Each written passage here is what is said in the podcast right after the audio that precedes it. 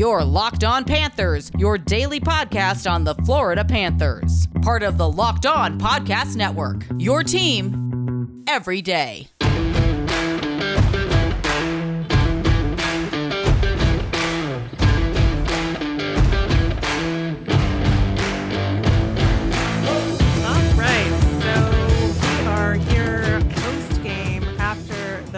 Florida Panthers defeated the Philadelphia Flyers two to one in overtime.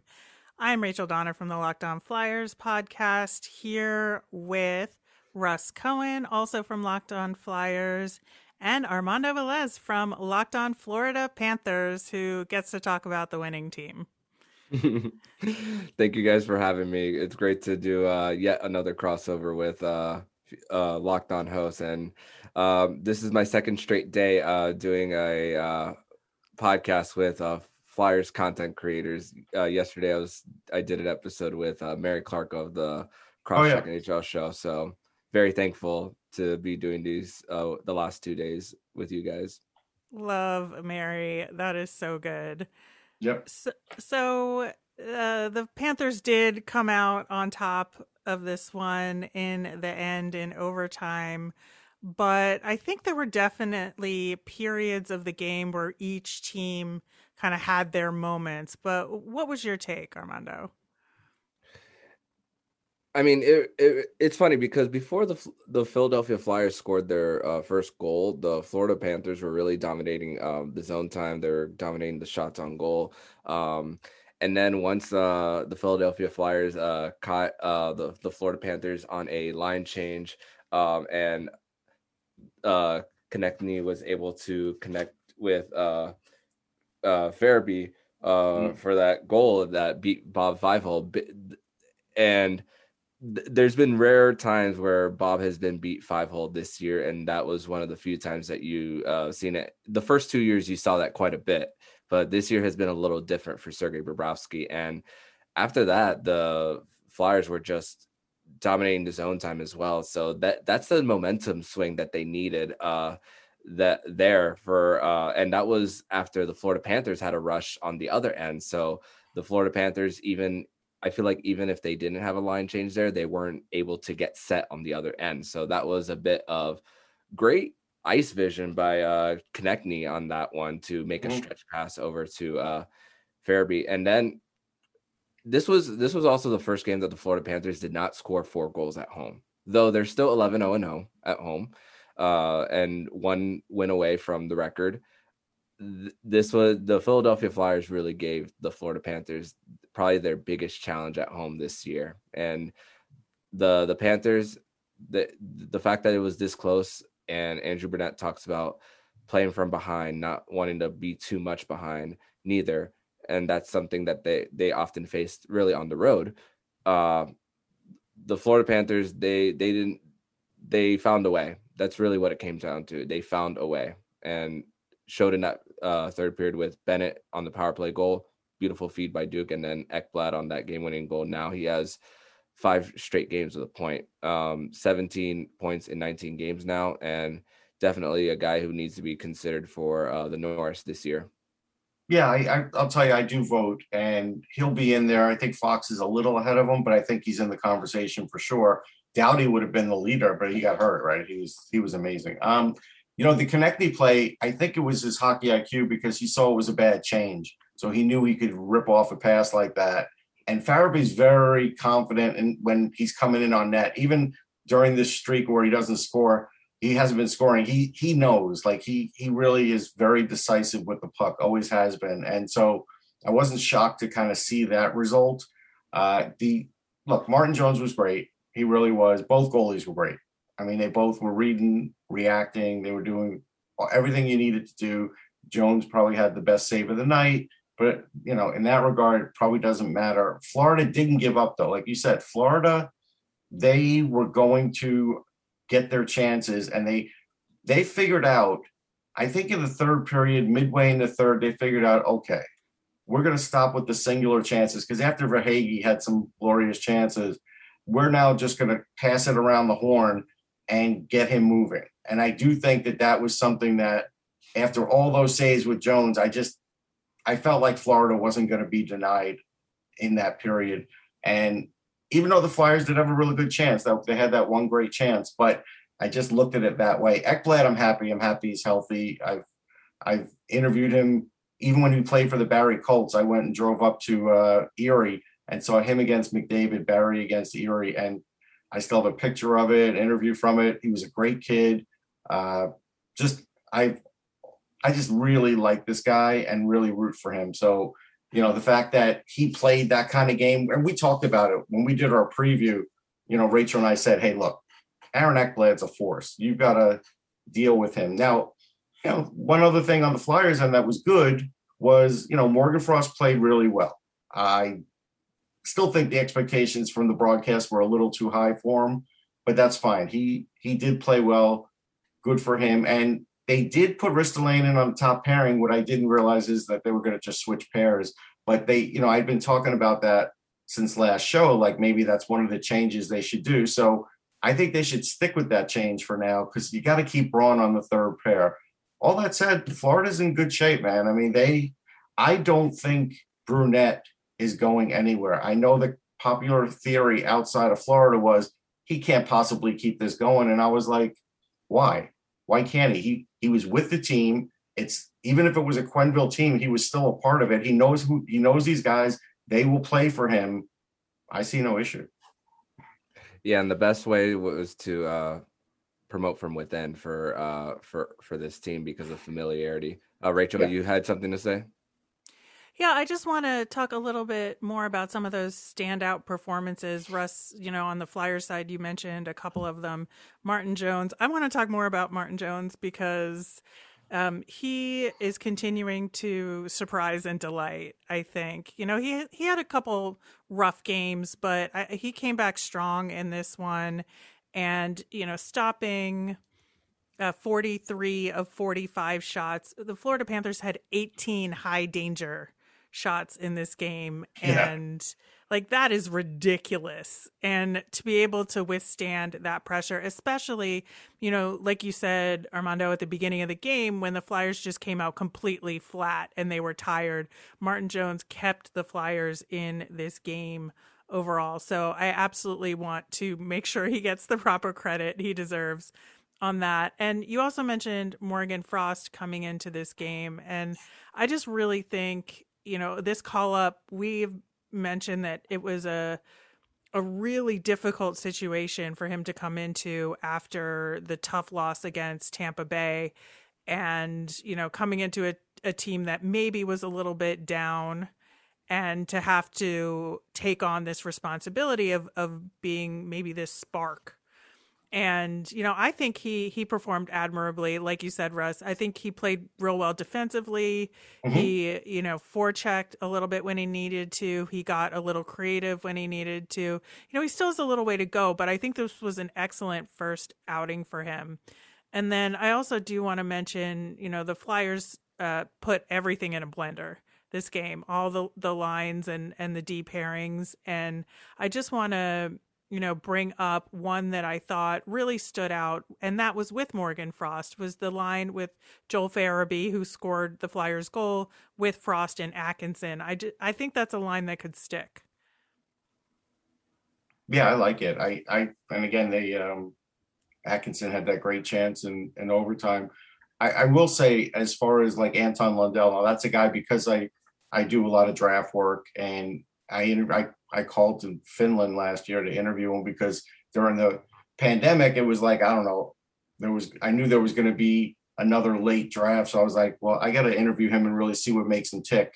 And what I had took taken out of it, and I give, I give Florida credit because uh, they kind of knew what did make him tick. And that was, he didn't score goals last year. He, he was looked at as just a defensive center and guy can win faceoffs, guy who plays smart hockey. But uh, when I spoke to him, he was like, you know, I didn't shoot enough. And you know, my dad's a goalie, and I know how to read goalies' tendencies. And and so I was like, you know what, this guy is going to score goals. And he came out last year and really came this no last year, yeah, last year he came out and really started scoring in buckets. And I was like, okay, so now he's looking like a goal scorer. And now up in the NHL, boy, I got to tell you, he had a really good third period and a great overtime period. I'm not shocked that he's getting all this time on the ice. I think they're just confident in him. And like I said, I, I really give the Panthers credit because I think some teams passed on Lundell because they didn't think he could score. Yeah, and last year in uh, HIFK Helsinki, he averaged almost a point in game. He was just one point off from yeah. averaging uh, a point a game. And um, even though he got hurt in uh, training camp very early in the prospect uh, tournament, um, there, uh, Coach Q, when he was the coach at the time, he talked about his, his role was always um, his main role was going to be mostly possibly the first forward in along with Barkov on the penalty kill and tonight he led all forwards in ice time. He led all forwards in shorthanded time on ice too. So that's another thing for uh, the Panthers. He leads all rookies in faceoff wins as well, and he leads all rookies in shorthanded ice on time. Um, I mean, as far as the sexy numbers, like what Lucas Raymond is putting in Detroit right now, chances are Anton Lundell's likely not going to win the Calder this year. Chances no, are, no, but I agree. It, it's but the progress that we're seeing with Anton Lundell and him seeing some second line center minutes too, with Alexander Barkov not playing right now, it's a great opportunity for him. And when Barkov uh, comes back and he gets sh- gets shifted back down uh, to the third line, it's going to definitely create more balance for this lineup. And Anton Lundell, the the Florida Panthers are very uh, thankful to have him. And fun fact uh, for the Philadelphia Flyers uh, listeners, uh, my, the Panthers fans know this, but he's actually rooming with Alexander Barkov up in uh, Boca Raton right now. So okay, uh, yeah, oh, so nice. Yeah, so he's uh they uh definitely are building that chemistry off the ice, and uh Barkov is being like a, a helping hand out there for a uh, rookie uh living in the U- U.S. for the first time. That makes me feel so old thinking about Barkov as the older mentor right now. So, were there any other standouts for you, Armando? Right. Ryan Lomberg. Uh, Ryan Lomberg is one who uh, who's a fourth line left winger uh, for this team, and he continues to bring so much energy. Um, he didn't get a point tonight, but he was on a uh, he was on a three game point streak just a few uh, days ago, and he he definitely continues to bring that energy. He has a lot of speed. He has um he had quite a few uh, opportunities on Martin Jones, I believe. I'm looking up his uh uh, he had two shots on goal, but man, the the speed that he's able to use for him to uh, race for pucks, uh, go to the boards. Uh, Ryan Lomberg is definitely uh, one that is starting to catch more people's eyes. And David Dork talk um, said he has to be uh, an everyday player for this team. Gus Forsling, his two way game is continuing to improve. And this is a guy that the Florida Panthers picked off waivers from the Carolina Hurricanes, and he had two uh, big stops on breakaways. Uh, he prevented a better chance from Cam Atkinson early in the game and another chance from Claude Giroux.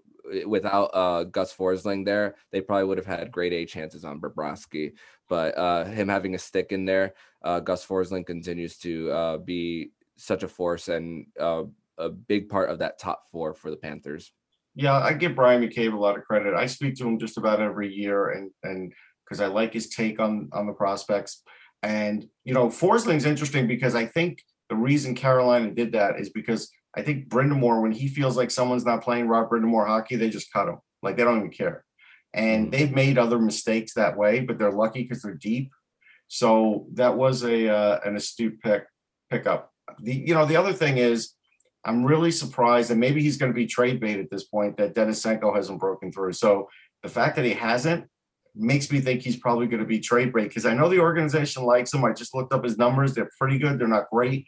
Uh, I don't get it because I'm telling you, I've seen him in World Junior play. I've seen his speed. I've seen everything. He was, you know, he. It's just it's it's weird, but maybe he'll take another year. I'm not sure. Yeah, and for as far as the farm for the Panthers, last time I checked, Logan Hutsko is uh, probably the biggest uh, top performing uh, Panther, and this is his first year in the organization. I could talk to him about him for a sec because I covered. um I think he was. I want to say he was BC, Mhm. right? Yeah. So I covered one of his games a couple of years ago, and I think it was in like one of the regionals. And I got to tell you, his speed was so good. I even picked him up in a fantasy like league that that we have drafts and everything, and we have key, you know, keepers, dynasty league. I picked him up because I got him for next to nothing. That's how impressed I was with, with Logan. And I, I knew he was okay, but he had really gotten better and better and better every year. And he is a positive kid who has pro speed and great hands. And I do think when he comes up, he'll get more points than people realize. And I do think right now they're they're doing the right thing with him because he just needs probably a little more work in his own zone, but he could play. Mm-hmm. Only thing is, he needs to stay healthy. He's had injury issues Yes. even before he got to college. So he stays healthy. He'll definitely be. Uh, he'll definitely be uh, a productive player. On Yeah, they're deep. Florida's lucky. I mean, even if they go through some injuries or COVID, they have guys that can bring up. Mhm, for sure. So f- for me, I think the most positive thing to come out of the game for the Flyers is that again, like after that just horrible game against Tampa, I really do think they were able to recover to some degree and they kind of played through the exhaustion and somehow found energy and a, will to at least stick with it and get some quality chances as the game went on. I mean, you know, if you look at the underlying numbers, the Flyers didn't even like crack the Corsi or like expected goals. Like did. the the you know. chart stayed firmly on the Florida side the entire time, but I do still think they managed to level it out a little bit, so it was a little bit more even and you know just show some resiliency, which I think is important at this point in the season when um, everybody was kind of down on them after that last game, and Mhm. Flyers kind of dipped from the cocky side of the scale to the distraught side of the scale that Flyers fandom does. So I appreciate that a lot, just you know, from a, a mindset perspective. But uh, Armando, what do you think like the the biggest positive takeaway was for the Panthers? The biggest uh, positive takeaway was the fact that they had their chances. They knew they were getting uh, great goaltending from Martin Jones, and they just refused to refused to quit um, for sure. Um, they uh, had a few undisciplined penalties. Uh, and I'm not I'm not here to argue whether it is a penalty or not, uh, whether Ekblad was boarded earlier or not. But the fact There were a ton of missed calls in Yeah, this game on both for sure. sides. I For think sure. you just kind of got to throw your hands up with this I- one. absolutely. And but the fact that twice now, twice in that game, uh, Ekblad retaliated, and as a referee myself, we do catch retaliations as well. Uh, Most time, more more times than not. Um, Vatrano had an unsportsmanlike as well, um, um, thinking he was tripped. Uh, whether people agree if it's a trip or not, but and Mackenzie Weegar, there were times that he lost his cool as well. Uh, I forget who he uh, smashed to, um, towards the boards. Um, there, there were times where the Florida Panthers had to calm themselves and and be a little bit more composed in this one. And despite losing it at certain parts of this game, they're able. Once the third period started, you you didn't see any of that from the Florida Panthers. I will say this on on the Flyers broadcast, and they were getting a little too cocky before the cross check penalty. They were like, "Oh, I guess the cross checking penalties are over," and you know, then Provorov got it.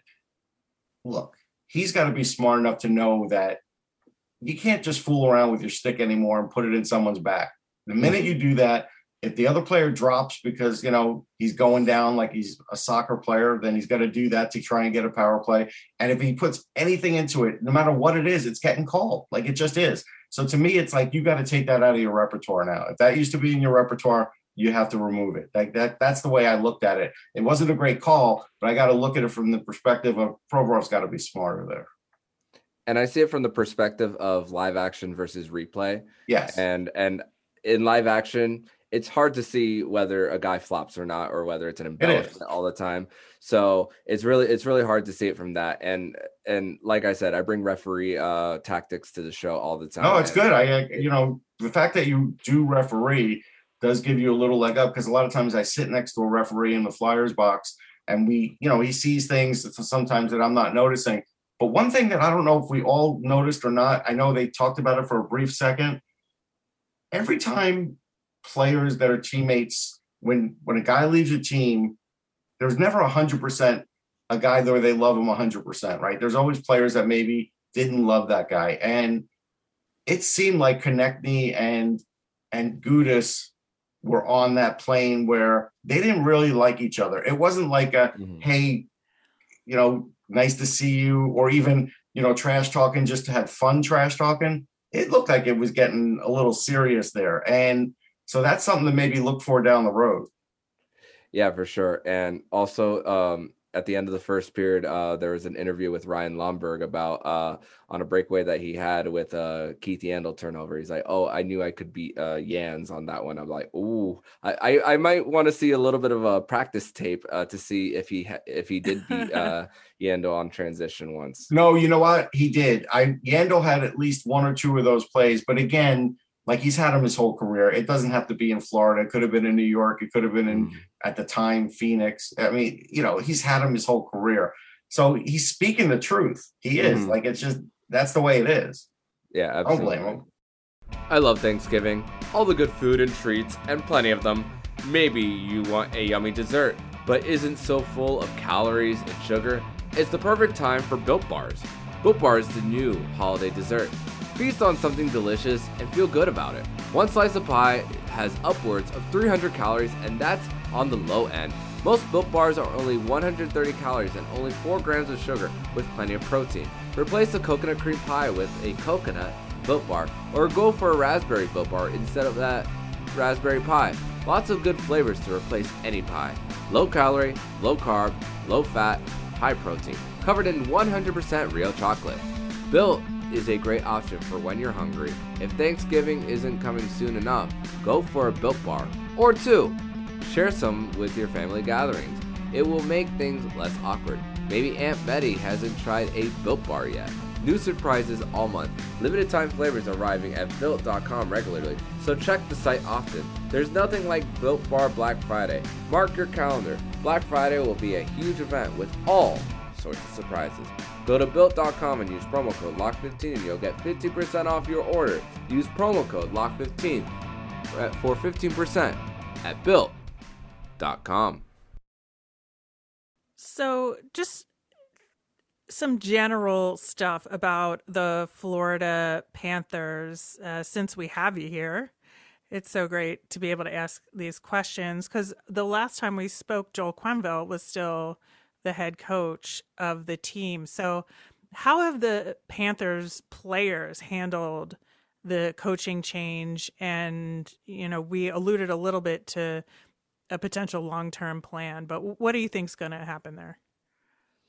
It it it really just depends on how it, it, it's simple wins and losses. It really comes down to that, and postseason success as well for this team uh, as well. And the the Panthers, the expectations never changed, even the moment he resigned. They knew they had the talent. They were eight zero and zero at the time uh, of the of the re- resignation, and though the decision to have him coach the night after the whole Kyle Beach uh, interview came out, it's not a good look. It's not, but uh, the fact that they were and they immediately had a back to back on uh, like really the next day after his resignation. So that was tough for the players. They did win the first one in overtime, lost the second one in a shootout.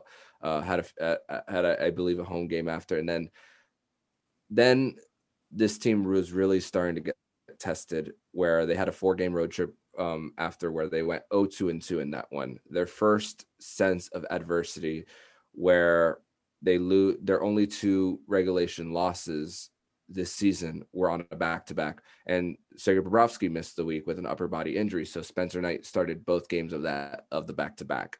So the young goaltender going through his lumps and you guys know about a young goaltender going through his lumps. Yeah, I wanted to talk about that for a sec because when that was happening, like, look, I've watched Spencer Knight at, at BU. I've seen him for the NTDP. I've seen him in Mhm. international play, and then we saw him last year right in the playoffs. I did think that was a little unkind to do to him because even though he looked good last year, and I did think he had a chance to maybe be a Calder guy this year if Bob was going to falter because we didn't know how Bob was going to play this year.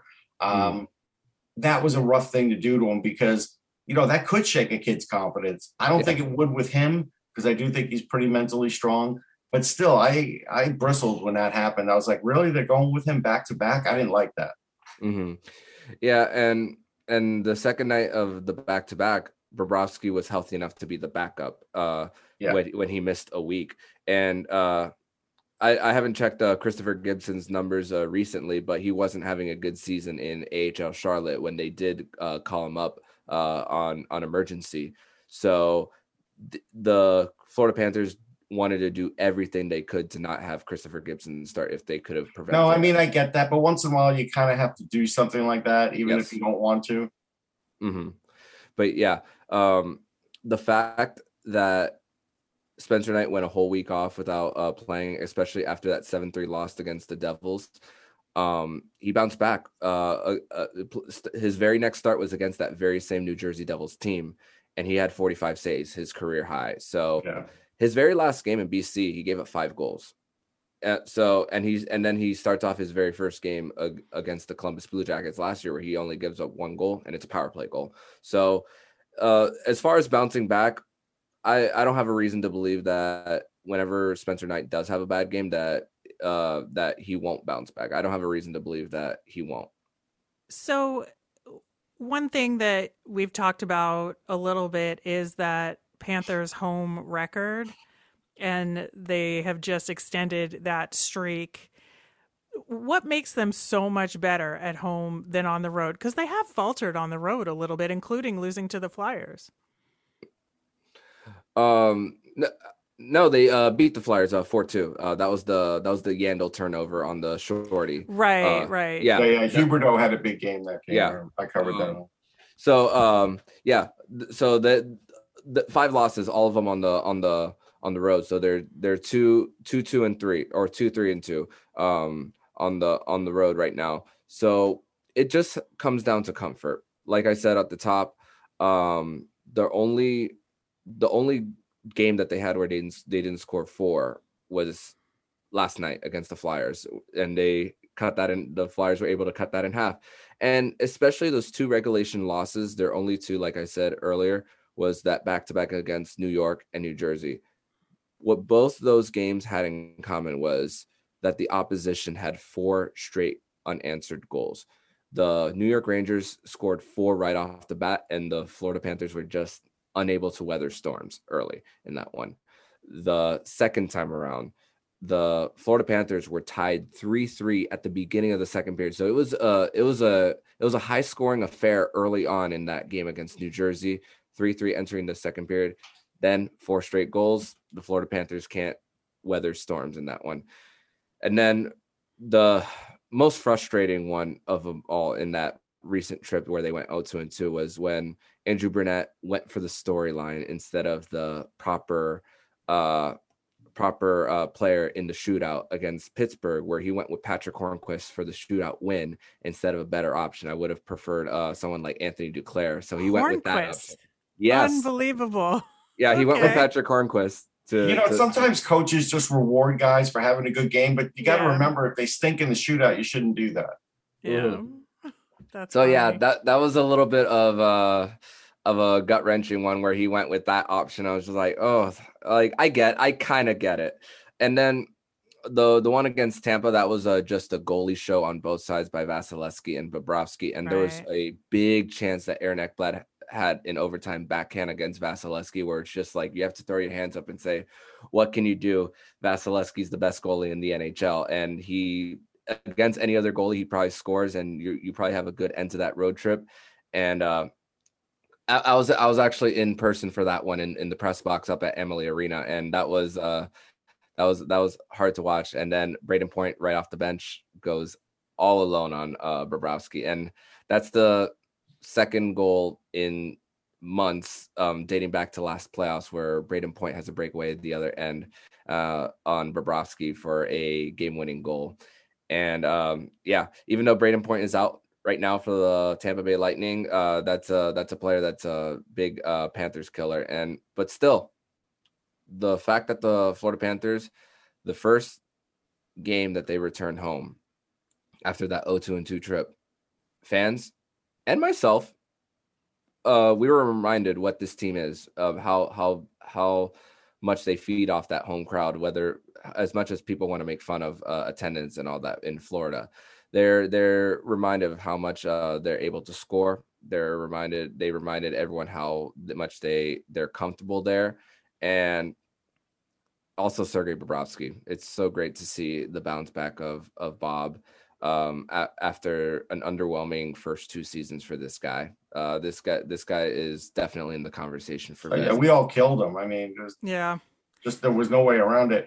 Let, let me ask you about Owen Tippett because that was a guy who I really liked in his draft year. A great shot, had a little pushback to him, but you know I, I knew he was going to have to get a little faster and, and get better in his own end.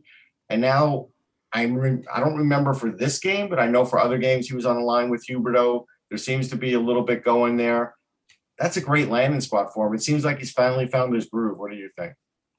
Yeah, and it really started towards the second half of last season for Owen Tippett, where he was uh, bumped up to that second line with uh, Huberdeau and uh, Sam Bennett. Uh, had a beautiful goal in the playoffs uh, against uh, the Tampa Bay Lightning in Game One, and he had another beautiful goal just the other night where Aaron Ekblad had uh, two defenders on him.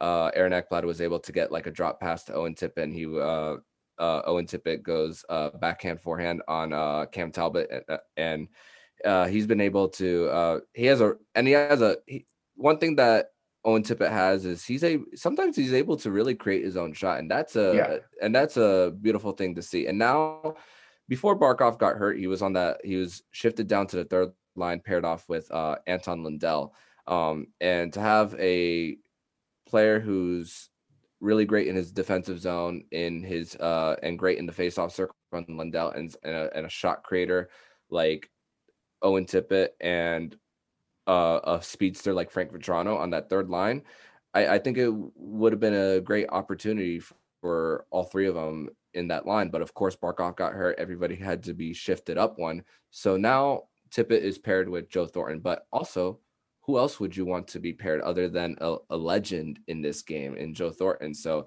that's another great situation for someone like Owen Tippett. And there was this one goal, Yeah. even though Tippett didn't get an assist, um, the one in Tampa. Um, Tippett was going through the slot. He was checked by Victor Hedman, and even though he lost the puck, he was able to retrieve it, work it around still. And without him working that around, uh, they don't score on on a shot from um, Aaron Ekblad from the point and deflected in from Eetu Luostarinen. So that was that was a goal that I credited emotionally. I gave him an emotional assist on that one for continuing. Uh, the old emotional assist. Interesting. well, you know, listen, anytime you get a puck back from Victor Hedman, you got to feel good about it. hmm definitely, for sure. And um, some questions I want to ask um, you guys, even though um, Carter Hart didn't uh, play in this one, he did play in the first matchup against the Florida Panthers. Um, I asked a little bit of uh, about this uh, with uh, Mary Clark of Crosscheck NHL, and I want to also talk about this uh, with you guys about uh, what's the biggest difference of Carter Hart from last year to this year. Oh man, I just his confidence is just so much higher than it was this year and you know, I think that he has just found his center and I'm not like a woo woo kind of person, but it feels like he really just is tracking the puck a thousand percent better and his side to side is a lot better. He's closing off. There was like one really bad uh, off angle goal that kind of snuck in between him and the pipes this year, but just one.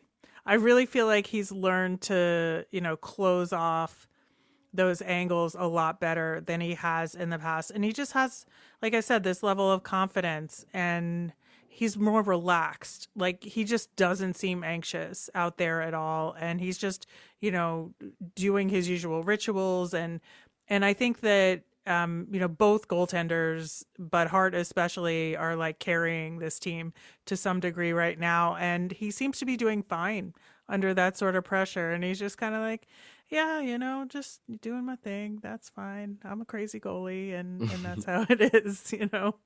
hmm I, I could add a couple things. Um, first one is they definitely worked with him last year and changed some things. I, I believe he was playing deeper in, in the net, and when and I've seen Henrik Lundqvist do that uh, middle of his career, and it worked for him. But I think it worked for Lundqvist because he wasn't necessarily susceptible to high goals. But if you're kind of susceptible to high goals and you're playing deep in your net, you really have no reaction time to stop it. And I do think too many guys were scoring that way on him last year. And then when he was losing his confidence, then he couldn't handle the puck either. And so that he would have some horrific turnovers. All that has definitely changed this year. And I do think last year there was a level of frustration too after a while. And so all that's gone. And I don't think it's going to come back. I also think it's like sophomore slump. It happens. Mm-hmm. And when uh, Spencer Knight went a whole week of uh, slumping, uh, the color uh, analyst for the radio, Billy Lindsay, talked about uh, comparing uh, Spencer Knight to Carter Hart's slump last year, and definitely seeing how nothing's going to rattle him. Um, another... I'll tell you one thing: Knight did something I've never seen a goalie do.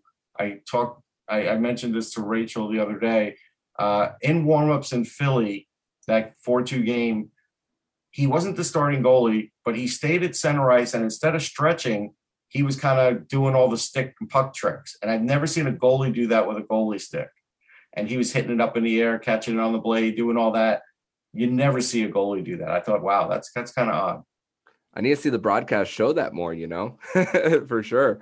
Yeah. Uh, next question I have is um I noticed that this time around, uh, Keith Yandle's not on uh, power play one. Uh, he was shifted down to uh, power play two, and that's that one. That's what Keith Yandle is uh, known for. Uh, what, but as uh, and great for the Florida Panthers to still honor a guy like Keith Yandle, who was with this team for five, six, uh, five years before being uh, bought out. Yeah, they um, said he um, played like I don't know, 384 consecutive games with them, so yeah. something like that. So talk about um the the Florida Panthers players. They still love him. He's a great leader in the locker room. But uh, what what what are your impressions on uh who Keith Yandle is on and off the ice?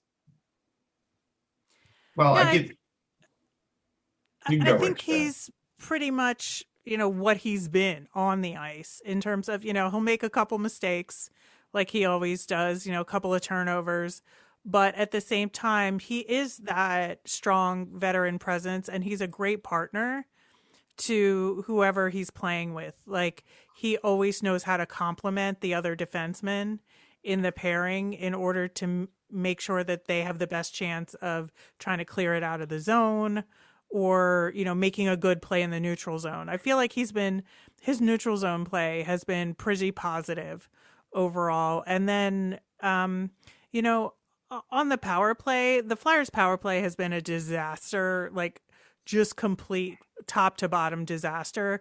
And so I don't really feel like Yandle is to blame for that. I think everybody is to blame for that. Uh, but when he has been at the the top of his game. And at the very beginning of the season when the power play was actually looking good, he was he was great out there at the point um, doing what he does in terms of puck distribution which is which is amazing. But off the ice i, I feel like he's been such a godsend. Um, he's hilarious. We love having him around. And just like some of the little goofball videos he makes uh, we appreciate the flyer social media team on that front um, and then also he's uh, just i think a good support system for Kevin Hayes right now, who unfortunately hasn't played.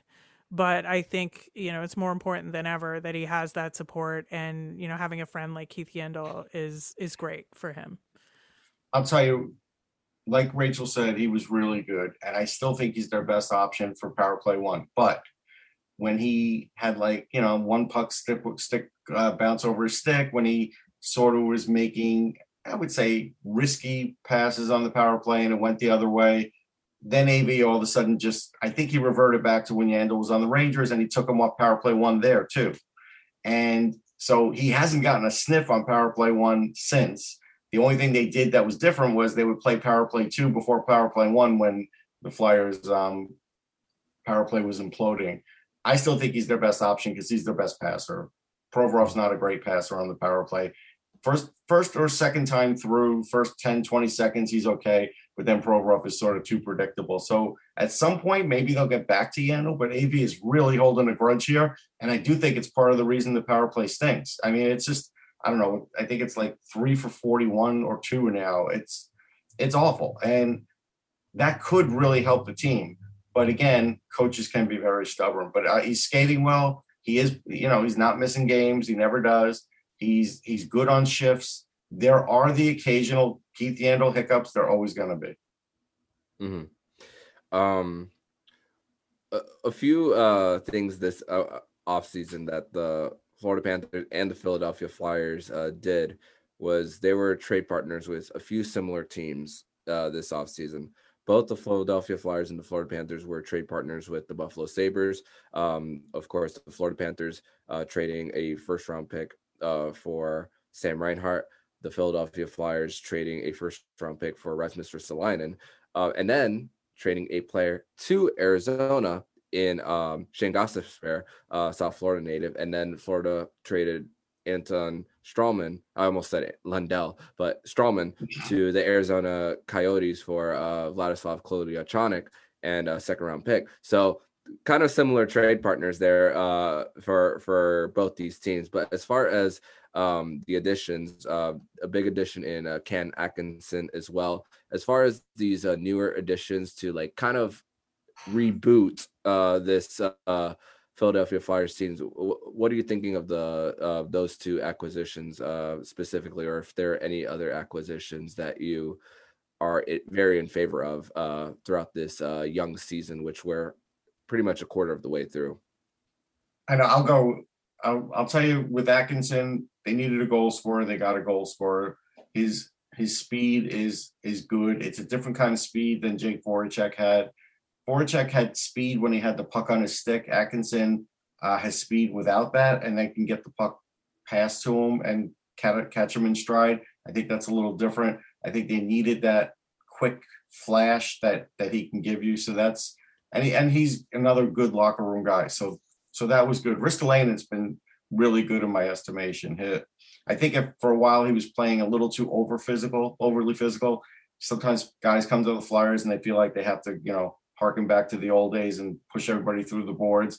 He kind of stopped doing that, and now he is starting to get some shots on net.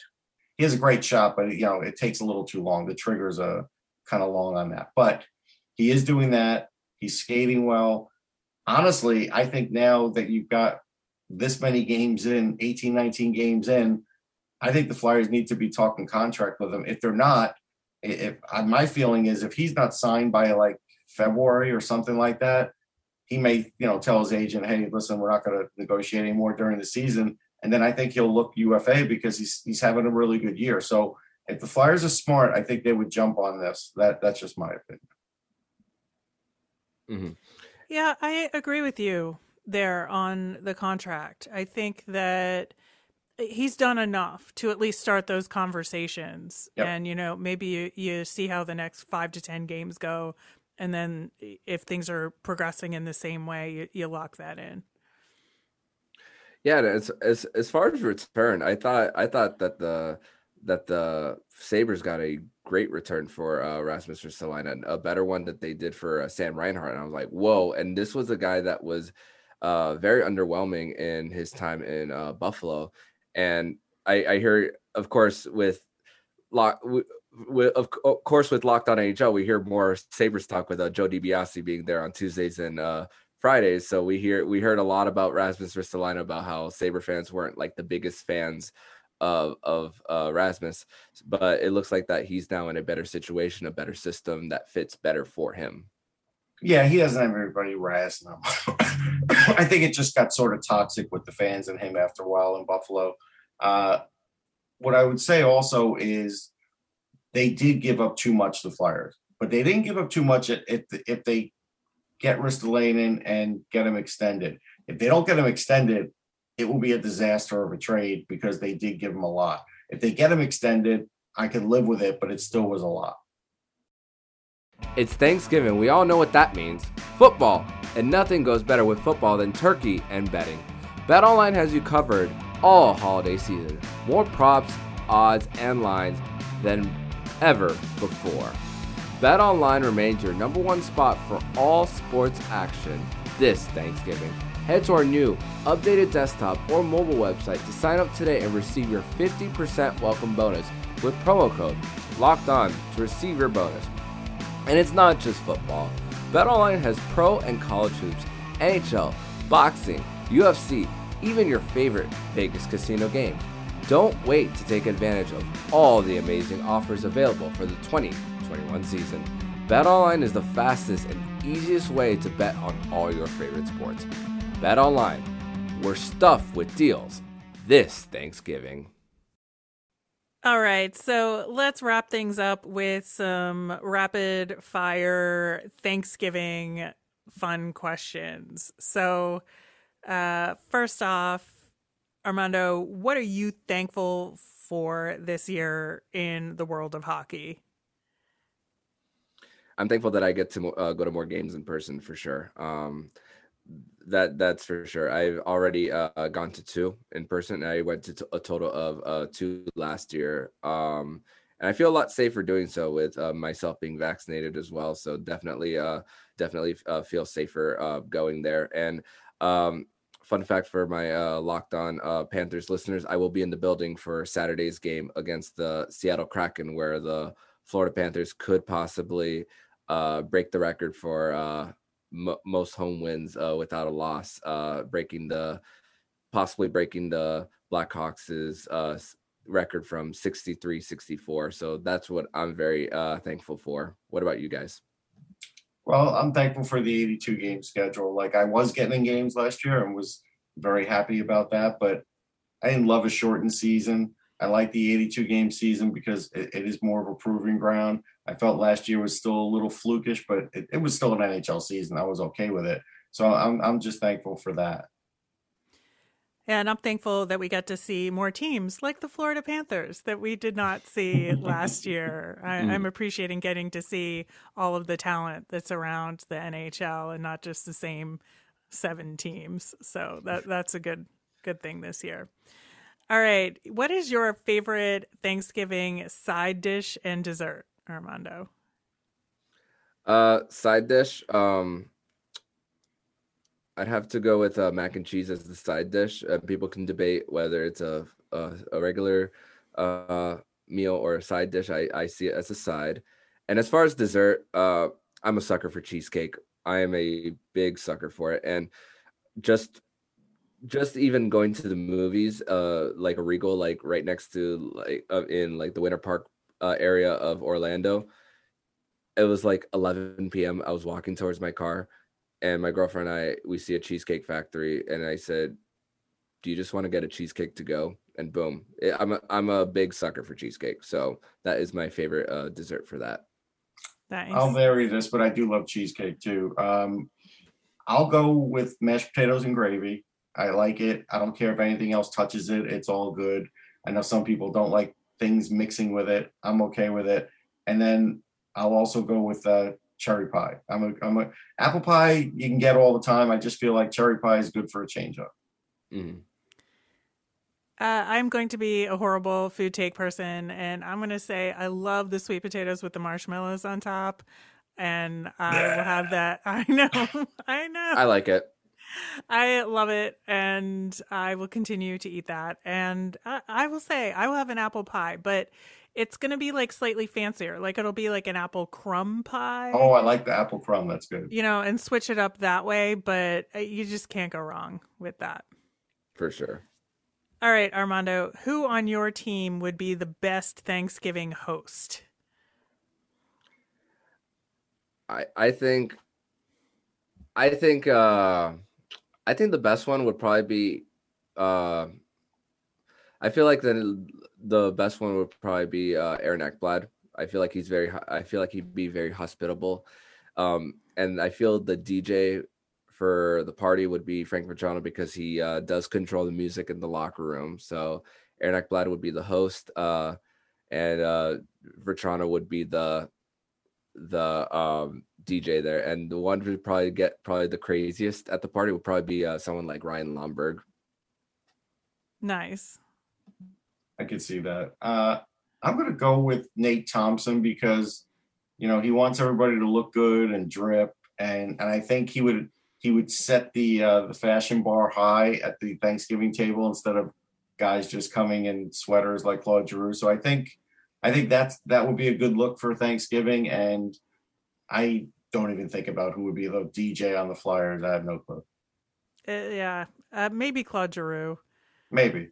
or Travis Konecny. I think those two uh, would be good on the DJ front. But uh, I think also a, another good host might be Cam Atkinson. He's like a super family guy.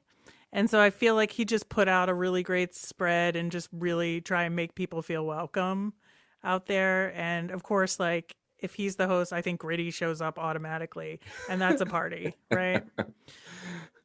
All right. Then on the other side of things, who do you abandon and make do the dishes at the end of the night? I I think just because um just because he's a quiet guy and he's a rookie, I think I think that the that the Panthers would say, "Hey, we got to make the rook do it." Uh, I think they would make Anton Lundell do it, and the guy who probably wouldn't wouldn't say much. Uh, and and it, but there's two rookies on the team with uh, him and Spencer Knight, but Spencer Knight is more uh, talkative, so he probably say, "Hey, don't don't make me do it," and then Anton Lundell would just sit here like put his hands up. It's like, ah, damn it, okay, and so yeah, probably uh probably for like rookie reasons, uh, I would say Anton Lundell. You know, I'm going to go with uh, Ristolainen because I just feel like it'd be funny to see a guy that big, like trying to do the dishes. He's probably going to be all hunched over, and I think they'd make fun of him. I love that. I feel like I would want to assign Joel Farabee to it, but he would do such a terrible job. like, and there would be soap and like puddles of water everywhere when he was done. So then maybe you would have to bring in Sean Couturier for cleanup. Like, I feel Makes like he, he's just that responsible guy that's going to make sure everything is done right. hmm it's great. All right. Well, happy Thanksgiving, everyone out there on uh, Locked On Flyers land and Locked On Florida Panthers land. This has been a really fun conversation, uh, a little longer than our normal shows, but totally worth it. So, uh, thanks everybody, and we will see you next time. So if you like what you're hearing, please subscribe to the podcast to be notified every single time the Locked On Florida Panthers podcast jumps into your podcast feed. Make sure to subscribe to Locked On NHL and the Crosscheck NHL show with Andrew Berkshire and Mary Clark will they be covering all the regular season activities around the National Hockey League. And when you're done listening to this episode of Locked On Panthers, make sure to listen to today's episode of Locked On Bets, your daily one stop shop for all your gambling needs. Locked On Bets, hosted by your boy Q and handicapping expert Lee Sterling. Subscribe to Locked On Bets podcast on the Odyssey app or wherever you get podcasts. So I'm Armando Velez, signing off. And you've been listening to Locked On Florida Panthers podcast, part of the Locked On Podcast Network. We're your team every day.